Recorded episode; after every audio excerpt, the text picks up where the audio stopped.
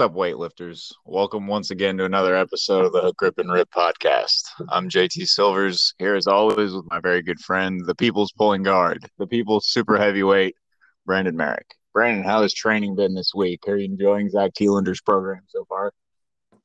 Uh, yeah, man. Training is going well. It's uh kind of the first time I've actually stuck to a real program like this, so you know I'm pretty excited, pretty sore, beat up, but um, happy to keep on going, man. How are you doing? How's your good training? stuff. You know, it's been going pretty well. I feel like the lifts are going up pretty fast and trying to stay consistent with hitting heavy percentages. Um, that's kind of been my goal and trying to build up a little bit more muscle mass as much as I can. So, you know, just keeping the nose to the grindstone, so to speak. There you go, man. And and for the for the listeners, you're doing weightlifting plus hypertrophy work, correct? Yeah, that's yeah, that's the goal here. Trying to do both at the same time. Nice. Well, folks, we don't want to dwell on ourselves too much on this episode, as we have with us one very special guest, Dr. Zach Riley. Uh, Zach, how's life been treating you as of late? well, pretty good. Summer's here. Just dropped my 13 year old daughter off at a week long camp, so things couldn't be much better, I guess. There you go. Now, Zach, I saw on your Instagram that you, you had a little bit of an incident, a little run in with a tree. Talk about that a little bit. Yeah, I was uh what two days, three days ago, Thursday of this week, I was mountain biking out of Brown County and uh ran full steam down a trail and clipped a tree with my knuckles and uh broke my uh fourth and fifth metacarpal in my hand. So uh yeah, so add that to the list of the long hallowed list of injuries. well, you can't live a life as an athlete without a couple bumps and scrapes here and there. Um, yeah. But hopefully that's not going to hold you back too much. Um, so, Zach, why don't we, we get into a little bit of history as an athlete and then kind of what you're currently working on as well?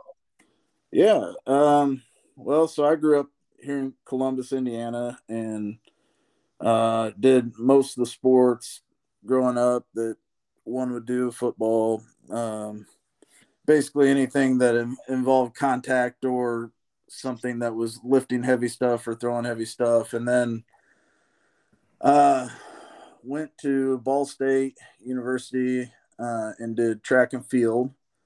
And I was a thrower. I was a went in as a shot putter. I had only done track and field for one year in high school. I did it my senior year at Columbus North and went to state in the shot put. And uh, so I just kind of walked on at Ball State thinking, what the heck, I'll give it a try. And uh, ended up my end of my freshman year finding the hammer throw because it's not an event thrown in high schools around here and ended up being really good at it. And I think I left, I know I had I think I had the shot put school record, indoors or outdoors, maybe one of them. I was top 10 or top five in the discus and then uh, shattered the hammer record. I was a two time outdoor uh, Division One All American in the hammer throw, competed at four nationals. Um, yeah, did a bunch of stuff. And then kept throwing through the Olympic trials in 2004, uh, made the finals of the trials in the hammer throw, and then uh, retired the first retirement after that and moved out to Colorado. Actually, the week after the Olympic trials, I moved out to Colorado and started my PhD in neuroscience. So, oh, wow. Um, so then, since that all is finished, I did my PhD at University of Colorado. I did a fellowship at Northwestern in Chicago in biomedical engineering, and I've been a professor at IUPUI in Indianapolis since uh, 2009. Um, yeah, and then I've had various stints. I did some other sports along the way. I was I competed in judo for many years out in Colorado. Went to collegiate nationals in that. I did. I've done various powerlifting, Olympic weightlifting competitions. Then 2015, I picked up, did my first Highland games ever. The guys wearing kilts and throwing trees and stuff. And uh, turned out I was really good at that. And uh, let's see, finished as the top amateur in the world for, I think, two years. And then I turned pro and uh, finished in the top three or top five my only year as a pro because then I tore my bicep off that year and then fought through injuries and then the COVID and then I got old and then I retired from that this last year. So there you go. Okay. Oh my gosh. Kind of uh, speechless here, uh, all over the place, but that, that is that is an insane story right there. Holy crap. Yeah, I got a I got a 25 year game in the you know in the strength world and it is it is not through studies just studies it is through living it it's definitely been been blessed to have a lot of experience around all strength sports so yeah that is awesome and that's just an, a testament to you yourself i mean that's a lot of hard work you put in right there not only being a, a doctor in neuroscience but as well as all your achievements in in uh, sports and things it's very amazing because you know, I, I, only talked to you very, very briefly about track, and then, uh, you know, JT today, he's like, "Yeah, Zach is all these things," and I was just mind blown. You know, so that, that's incredible, man. Well, thanks. The the track stuff really kicked it off. I just, you know, there's something to, um, there's something to just chucking heavy objects and it's such a well defined it's kind of like lifting a weight it's such a well defined endpoint it's you get a tape measure out if i throw farther than you i beat you and i just love that feeling that objective measure of success i i think that's really cool so yeah yeah and, and that's it's one of the oldest sports in the world so how could you not fall in love with just throwing something really heavy, really freaking far. Yeah. So, uh, I mean, that's kind of why I, I loved it as I went to college as well. So. So Zach, I'm curious to know because you've participated in so many different strength sports. Was there any particular one that was maybe more demanding or maybe more challenging uh, than than others, or you know, just one that you had maybe more favor for the preparation process than others? Oh, that's a tough one. You know, it's they all have their own unique um eccentricities, I guess. You know, like track and field was very unique because you could you could be traveling alone. I could fly across the country, say to Stanford or something. I could qualify for a big like Stanford invite or something. I could fly across the country as a college student by myself because no one else would qualify from my team I could show up, I could take three throws and then be done and fly back across the country. Wow. And that was uh and track two is very it's you know, you always walked around with your headphones on, you didn't really share much. It was real stuffy, real uh you know, it was just a very individual sport. And then you know, contrast that to Highland Games and Strongman and things where you're traveling the country with a group of your friends and you're all throwing together and the crowd loves you and you're you're hanging out and it's it's I wouldn't say it's much more laid back because you all want to win the same way, but it's it's sure. definitely the camaraderie and stuff is um it's much more important.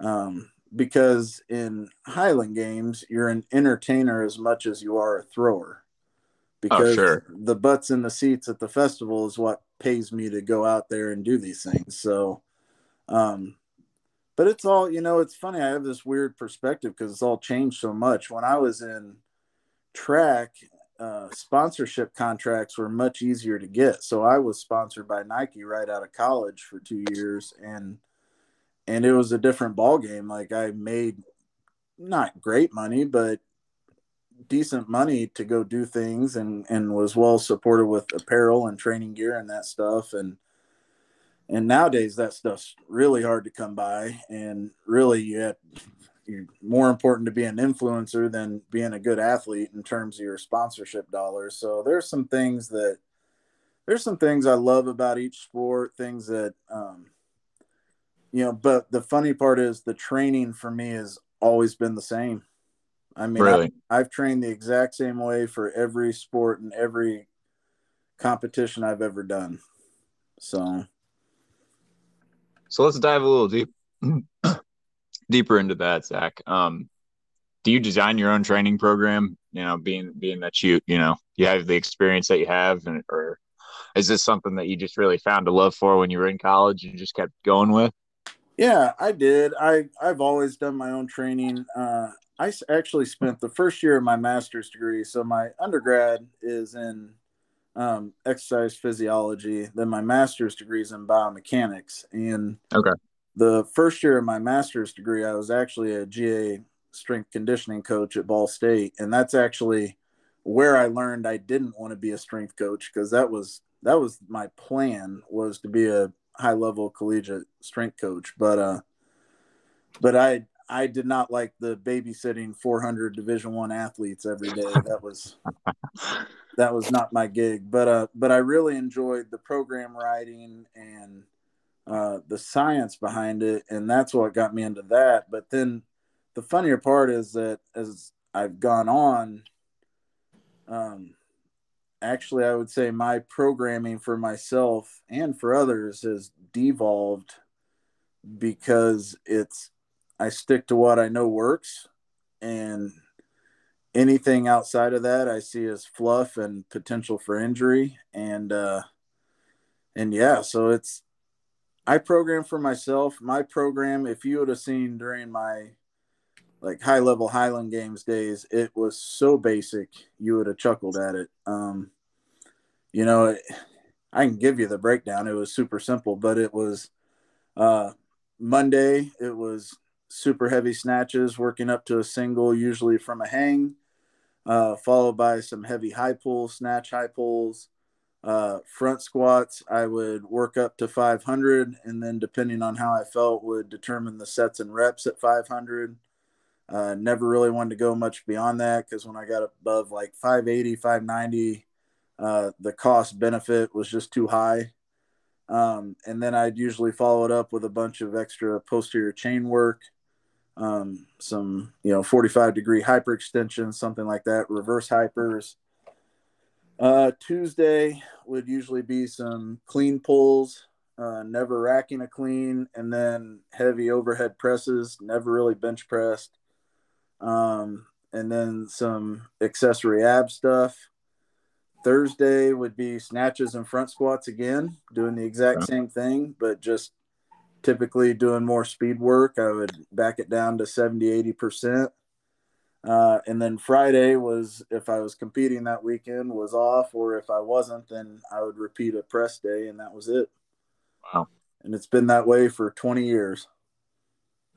Well, I mean, it just goes to show you, you know, simplicity is king. Uh, something that JT and I have talked about quite a bit on our show, actually. Um, you know, and, and I'm so glad you said it because we actually had an episode not too long ago where we talked about uh, a guy named Joel Seedman. I don't know if you've seen any of his. Oh stuff, yeah. Oh, it's terrible. it's so funny. I was just complaining about him. What literally yesterday, JT. yeah, it was yesterday. Uh, but you you can just do simple stuff and it works, like you said. But um, it- it's definitely great to hear you say that, especially where you've been and uh, obviously who you are. So We've got the Uh, results to prove it.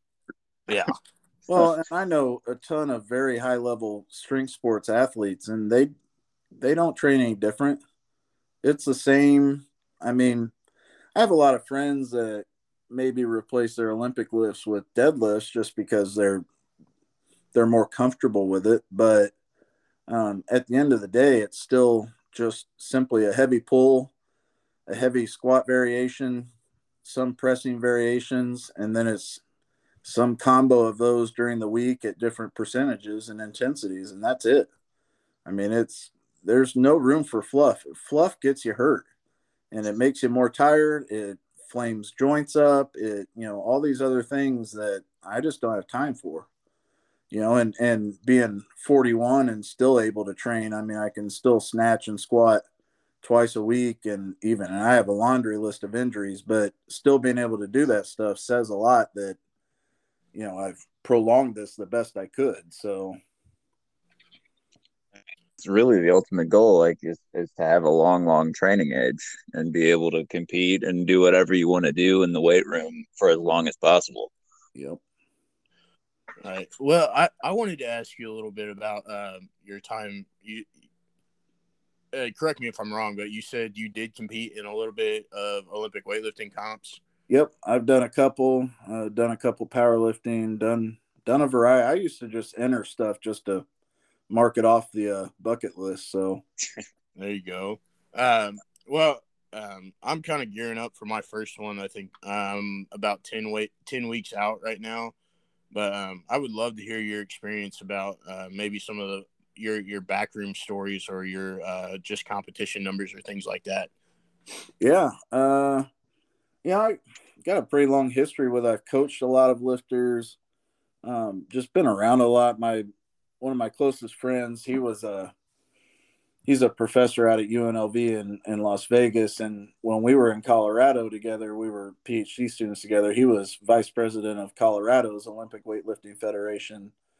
And uh, the fun part about that was he had all the equipment. So anytime there was going to be a, an Olympic lifting meet in Colorado, we would have to drive the truck and he would drive the equipment around. And so we had brand new Eleiko bars, plate sets, collars, everything to play around on daily in his garage. So that was quite a hoot. But uh oh. it's uh you know there's going to be freaks and everything you go. There's that spectrum of freaks that are awesomely efficient technically but aren't that strong. Then there's the freaks that jump out the room with power and strength, but then you look at their technique and it's shit. Um, you know, my numbers, oh, I've snatched 160 from a hang.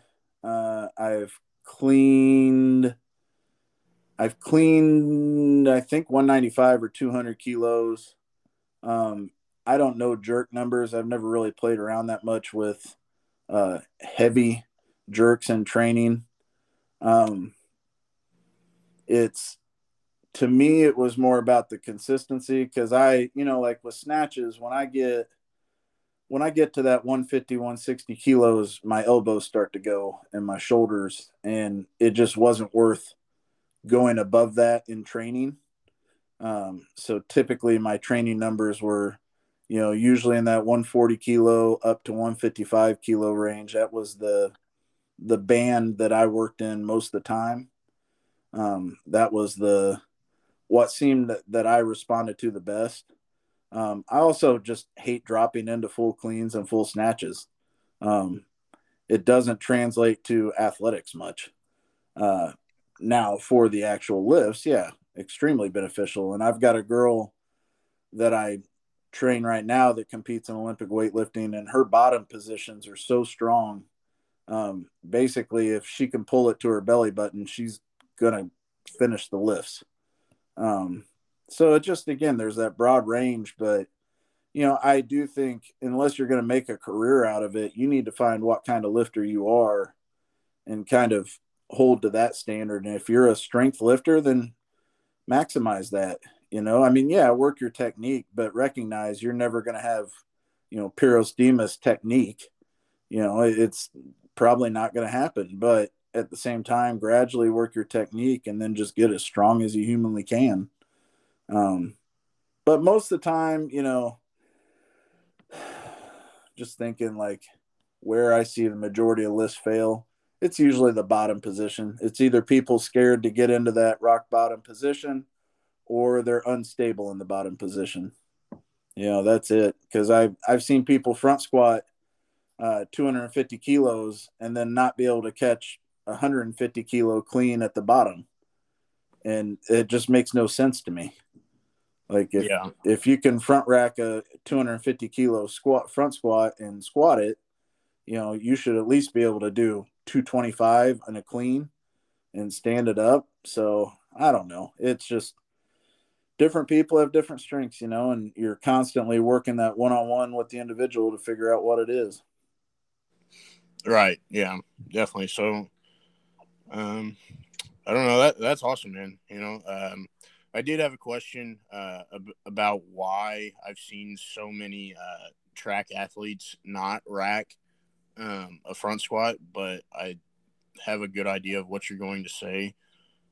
But um, yeah, so so I guess I, I might as well just ask the question: Why why is it that I see uh, so many people on social media not um, you know racking their uh, cleans or their sometimes not even doing a full snatch, just uh, high pulling and, and letting go.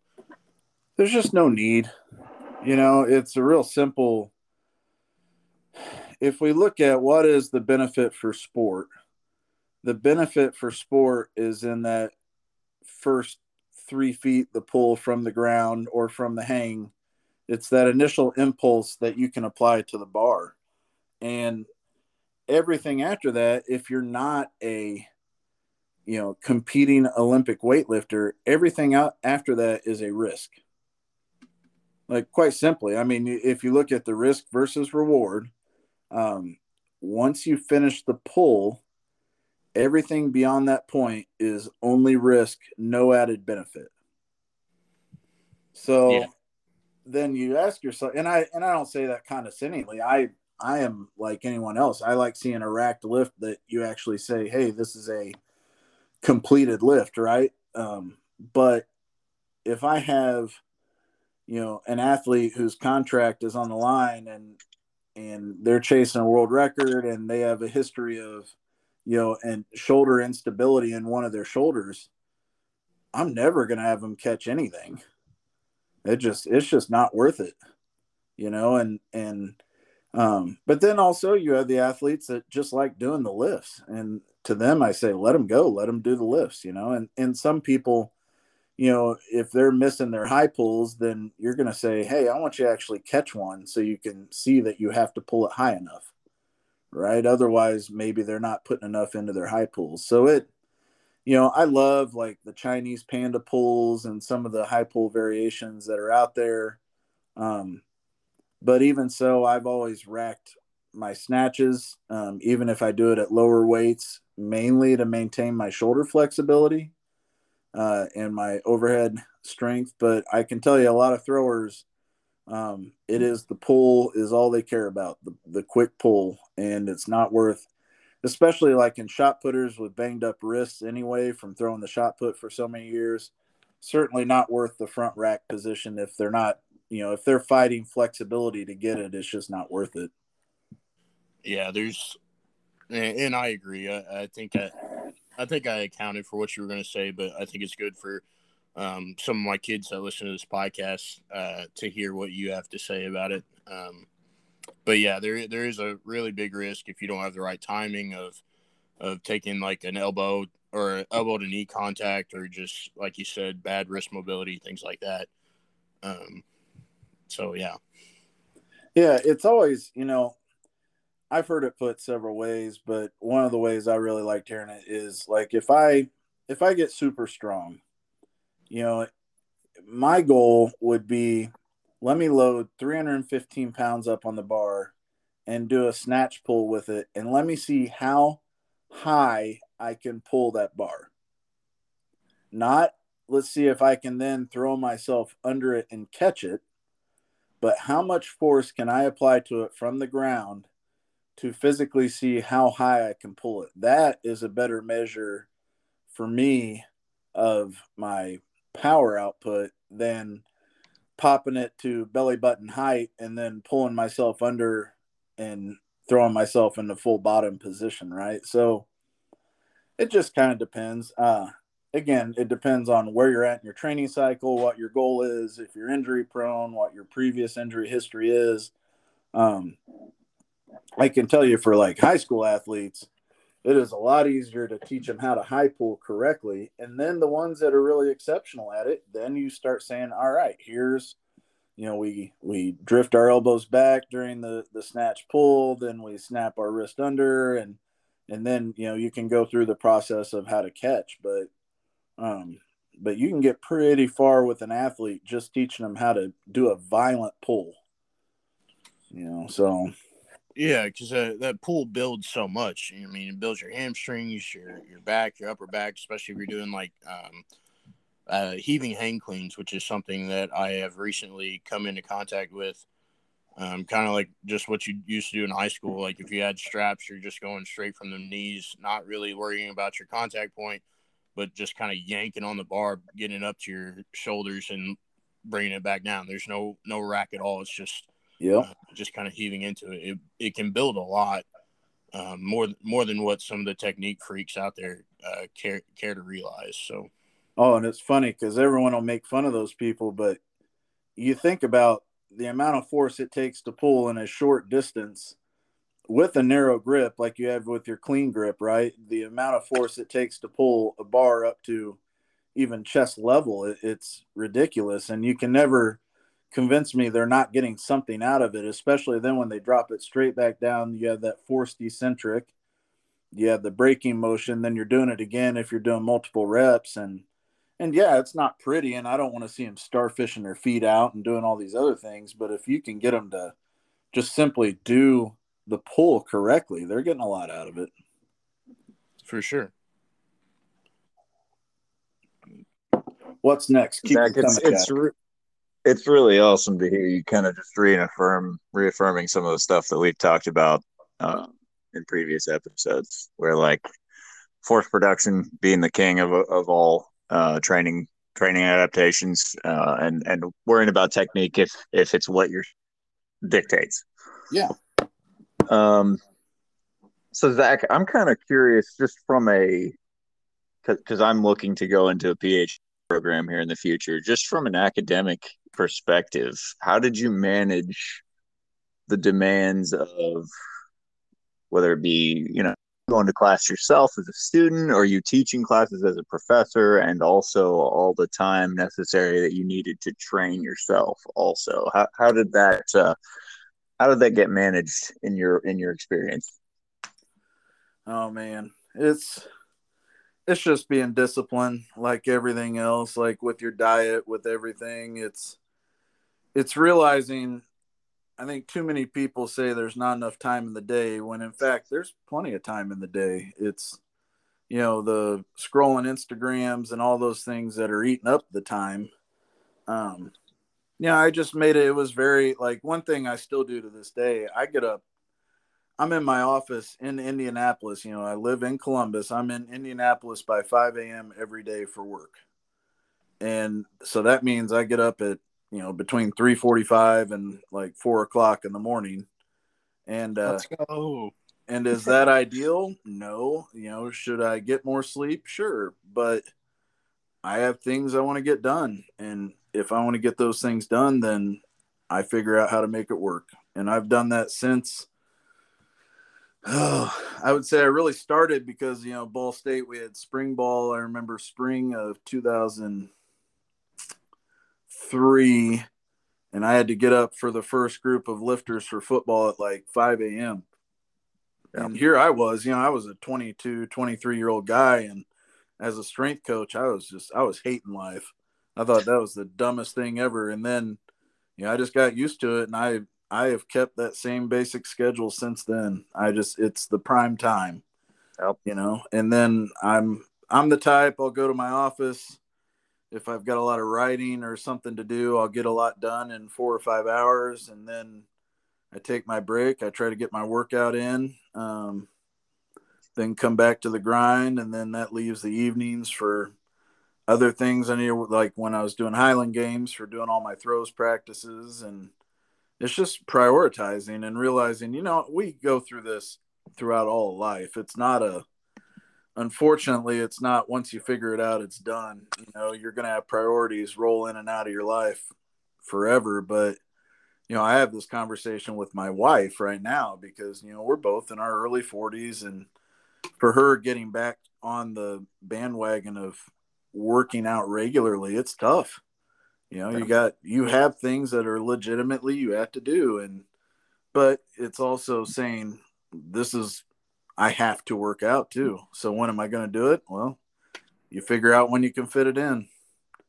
Um, but it's you know to this day there's things like I got up at at six this morning. I had three um, things going on the stove. I had my rice cooker full of 20 cups of rice.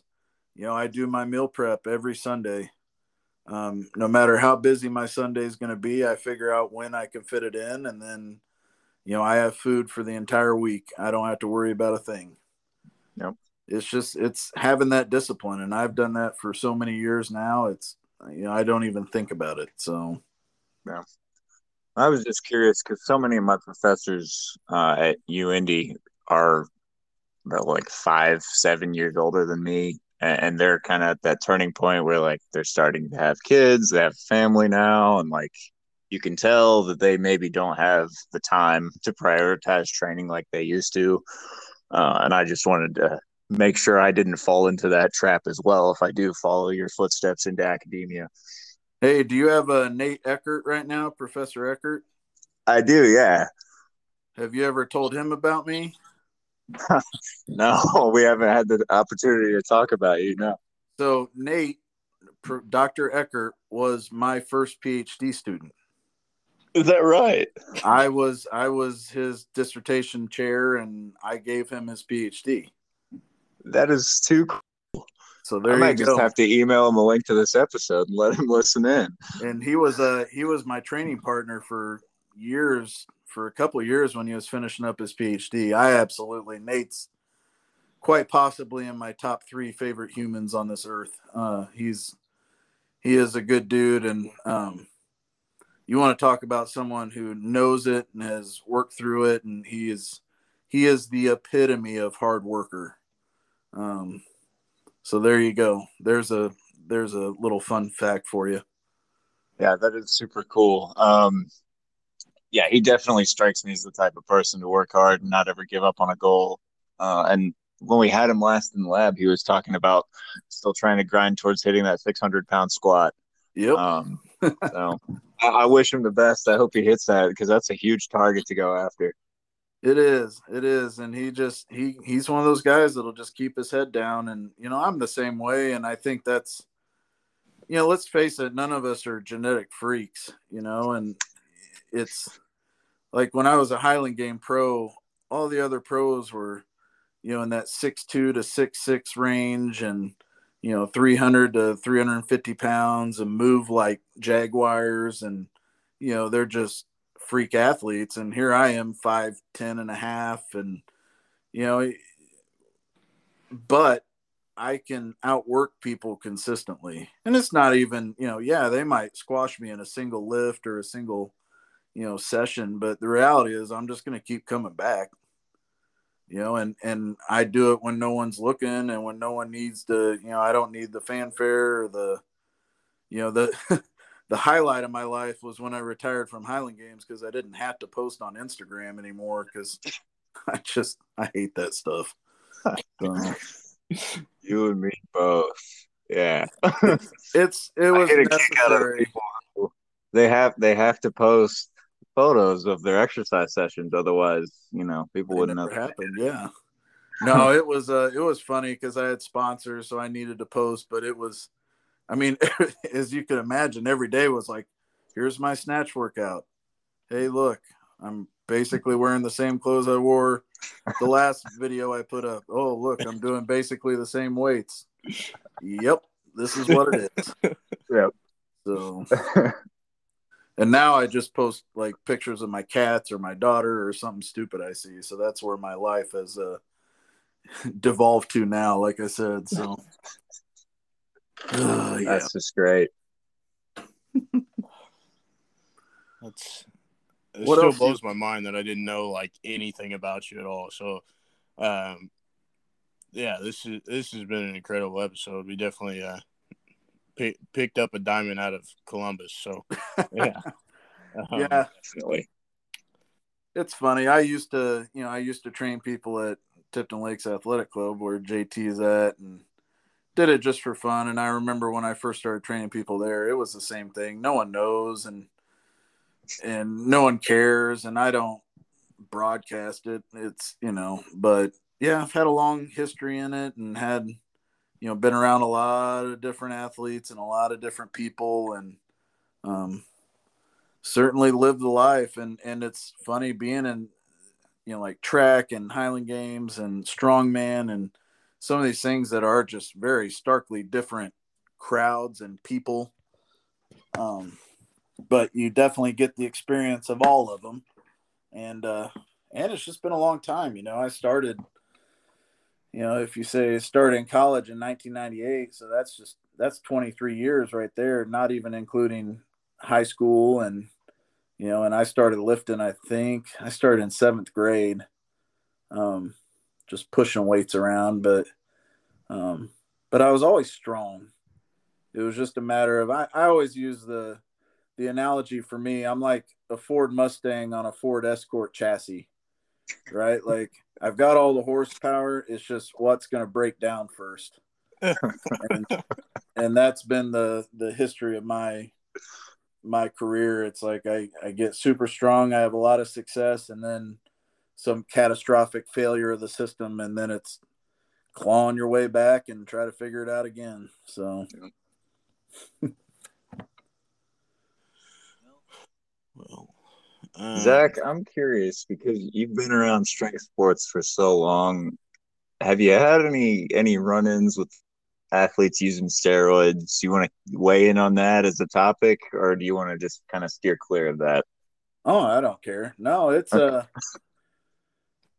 it is it is very specific to the sport. Yeah. Um, and even that has changed over time. I think like track and field has cleaned up a lot.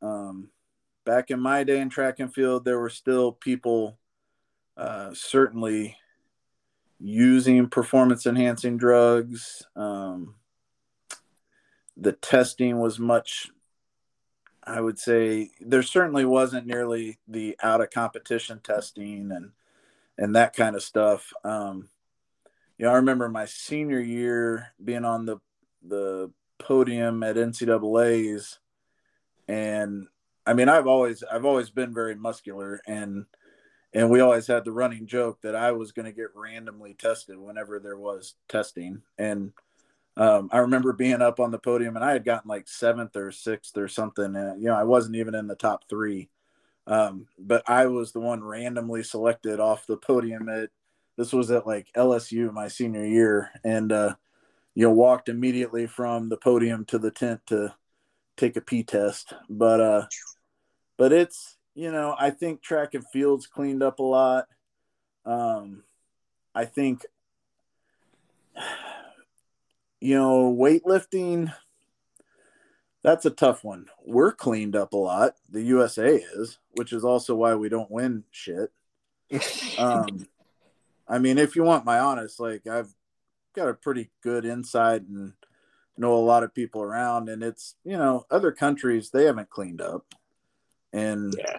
they're just it's it is a numbers game for a lot of countries. And it's you know it used to be the the country federations paying off the IWF and and you know limiting the number of out of competition tests that their athletes have to under you know undergo. And um now it's more of the game of well if we have you know x number of athletes we're willing to sacrifice a certain percent of them that they'll test hot so long as we get a couple world records from these other ones right so it's uh I, like I said, I think USA weightlifting is very clean right now, and I think they do a really good job. But they're not playing in the same field, so who really cares?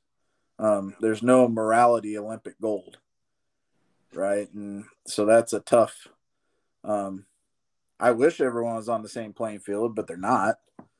So yeah. don't don't pretend like they are, and and it's really hard to um, reconcile that. And um, other sports, I think you know if you really get down to all other strength sports that aren't really tested, it's rampant. I mean, it's there's no denying it. Um, you know, professional strongman, the only thing they test for is speed, amphetamines, because they don't want you to have a heart attack on television. Okay, yeah. That's yeah, it. So, so what I read something not too long ago. It's kind of like the uh, the clause that it's in there. Like, yes, these athletes can get tested, but it's whether or not they'll use the drug test at all. So, so I think that's both in CrossFit and in strongman. So, um, yeah, it's like they have the opportunity to test him, but there's no reason to test him. Yeah, but they're never going to. You have to realize in most of these sports that are actually where the organizers are smart, uh, they don't want to limit drug use. They want to see the most absurd people out there possible. Um, in strongman, again, like World's Strongest Man, the contract literally states, like, we don't, we will not, here are the drugs we will test you for. And it's things that are all basically like speed that could accelerate heart rate and risk that someone would die on a nationally televised program. Um, I have a very good friend who competed in a couple World's Strongest Mans, and he was very blunt about it and just said, "Yeah, they that's they just don't want to have the black eye of someone dying because they're 400 pounds and have a heart attack." Which obviously that risk is there anyway. But um, I don't know. It's such a tough question, and and I think, um, I think my overall answer is it's far more rampant than what you would think, uh, but only in certain sports. You know, I I do think there are some sports that have cleaned up pretty well, um, and there's just it's not worth the risk. Uh, but then there are other sports that you know it just it is part of the culture and it's always going to be there. Um, I personally, I've always followed along the line of I don't care, whatever you do. I mean, in college and professional track, I was, I remember hearing all the rumblings all the time of this guy's on this and this guy's on that, and and you heard it from pretty good sources. And all I ever thought at the time, because I was very new to hammer throwing, and it was I had such a steep trajectory as it was just from learning the event um, that I always felt really good every time I beat one of those supposed dopers because it was like, well, that's all right. I could still beat him, you know. And um, but at the same time, I just never really paid much attention to it. I think it's, I think it's absolutely terrible that a lot of these kids are getting into them now, um, because they're just wrecking their bodies, um, from a very early age when they don't even know what they're capable of anyway. But it's a tough, tough question. It's always going to be around. Uh, you know, and, and, people are always going to be lying about it. So who cares? You're never going to get True. a straight answer. So well, and like you said, with with sports like the Highland Games or even even NFL football, it doesn't want to have that look of like, oh yeah, we tested all these athletes and they're they're taking PEDs. You know, it just looks bad for them. It hurts their image. Yeah, and, not, and they don't want to wear that. No, and they're not going to administrate. You know, if you have a 29 year old NFL player who's looking to get their last contract and stay in the league for another year or two, and you know, it's a difference of three or four million more in their life before they ride off into the sunset and become an insurance broker or something, right? You're going to tell me that they're not going to use whatever is fairly readily provided to them. You're you're nuts. You're nuts. You know, the NFL just cares about the look of having the people with the illicit drug bust, right? But even there, it's, you know, they're not going to publicize it because it hurts the image. And, you know, it's that way with tons of sports, and you just can't, you're never going to get rid of it. So I get a lot of people ask, well, what's the answer then? Do you crack down testing more, or do you just make it a free market, you know, open, do whatever you want kind of world? I don't I don't know the answer. You know, I don't know which is which is better or which is worse. I know if you really clamp down on everybody, viewership numbers are going to go way down because the performances won't be as good. Just saying that broadly. You know? Yeah. uh, there won't be the freaks out there, and people want to see freaks. That's why they tune into strength sports. Um, but at the same time, if you just open it up and allow people to do whatever they want, people are going to be dying left and right. And do you want that black eye for the? So I I don't know. Good luck when you guys solve that riddle. You let me know. yeah. Well, uh, yeah, we've we've had a little bit of discussion about this in the past, and it's it's just like you said, there's there's no straight answer. Um, yeah, there's so much just controversy and corruption. It's uh, it's going to take a whole lot of time to get something lined out, but if if there ever will be something lined out, so um, I I guess I'll have a give you a question that's a little bit different away from drugs, but who is your like top three weightlifters ever? Since this, we are kind of a weightlifting show, mm-hmm. and then what what what's your favorite movie? Oh Lord! All right, uh, let's see. Top three weightlifters.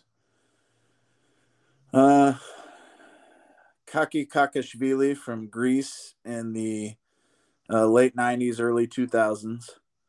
Um, he was in Pyrros Dimas's shadow, but he was a far better lifter than Pyrros. Like he held more world records.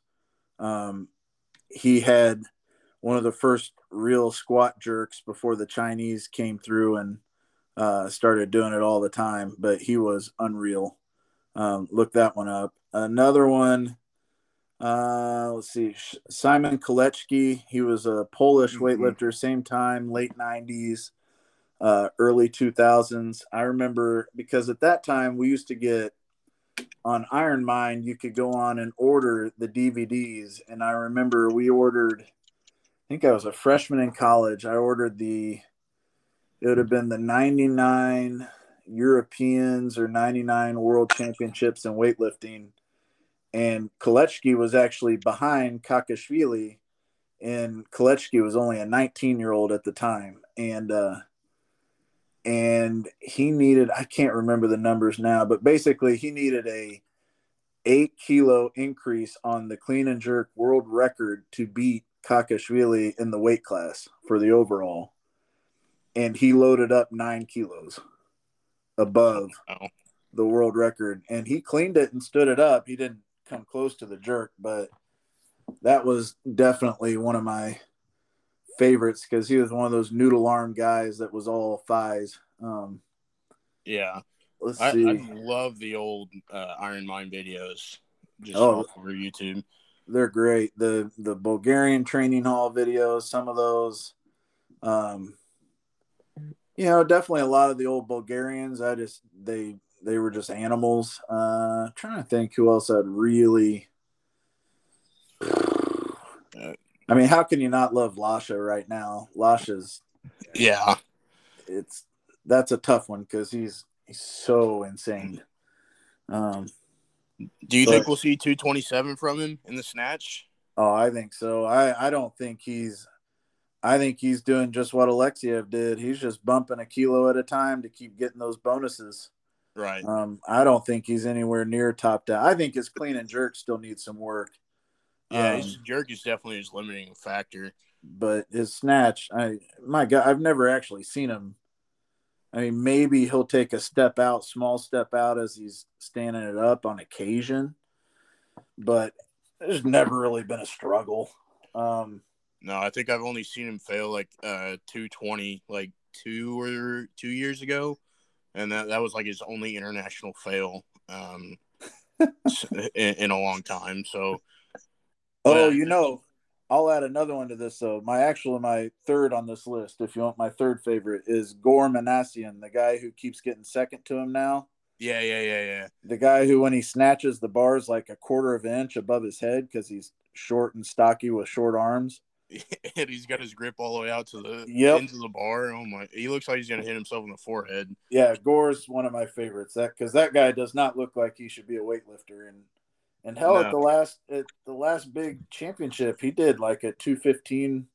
217 i think it was 217 snatch yeah so that's ridiculous too but uh so there's my weightlifters movie oh world war z the zombie movie okay only because I love fast zombies. like, everybody always has the slow, dumb zombies, and the fast zombies are the ones that are really scary. And um, doesn't hurt. It's got Brad Pitt, and he's such a dreamboat. But um, but yeah, fast zombies, World War Z, when they make the noise inside the inside the walls of Jerusalem and and they start climbing the walls and oh that's yeah, that's spot on. That's my movie right there. Well, there you have it. Uh, World War Z. If you haven't seen it, go look it up. It's a great movie. I agree. uh, JT, what do you got, man? Anything else? You know, I think, I think we covered everything I wanted to hit. Um, Zach, do you have anything you want to say to the benefit of the people out there listening?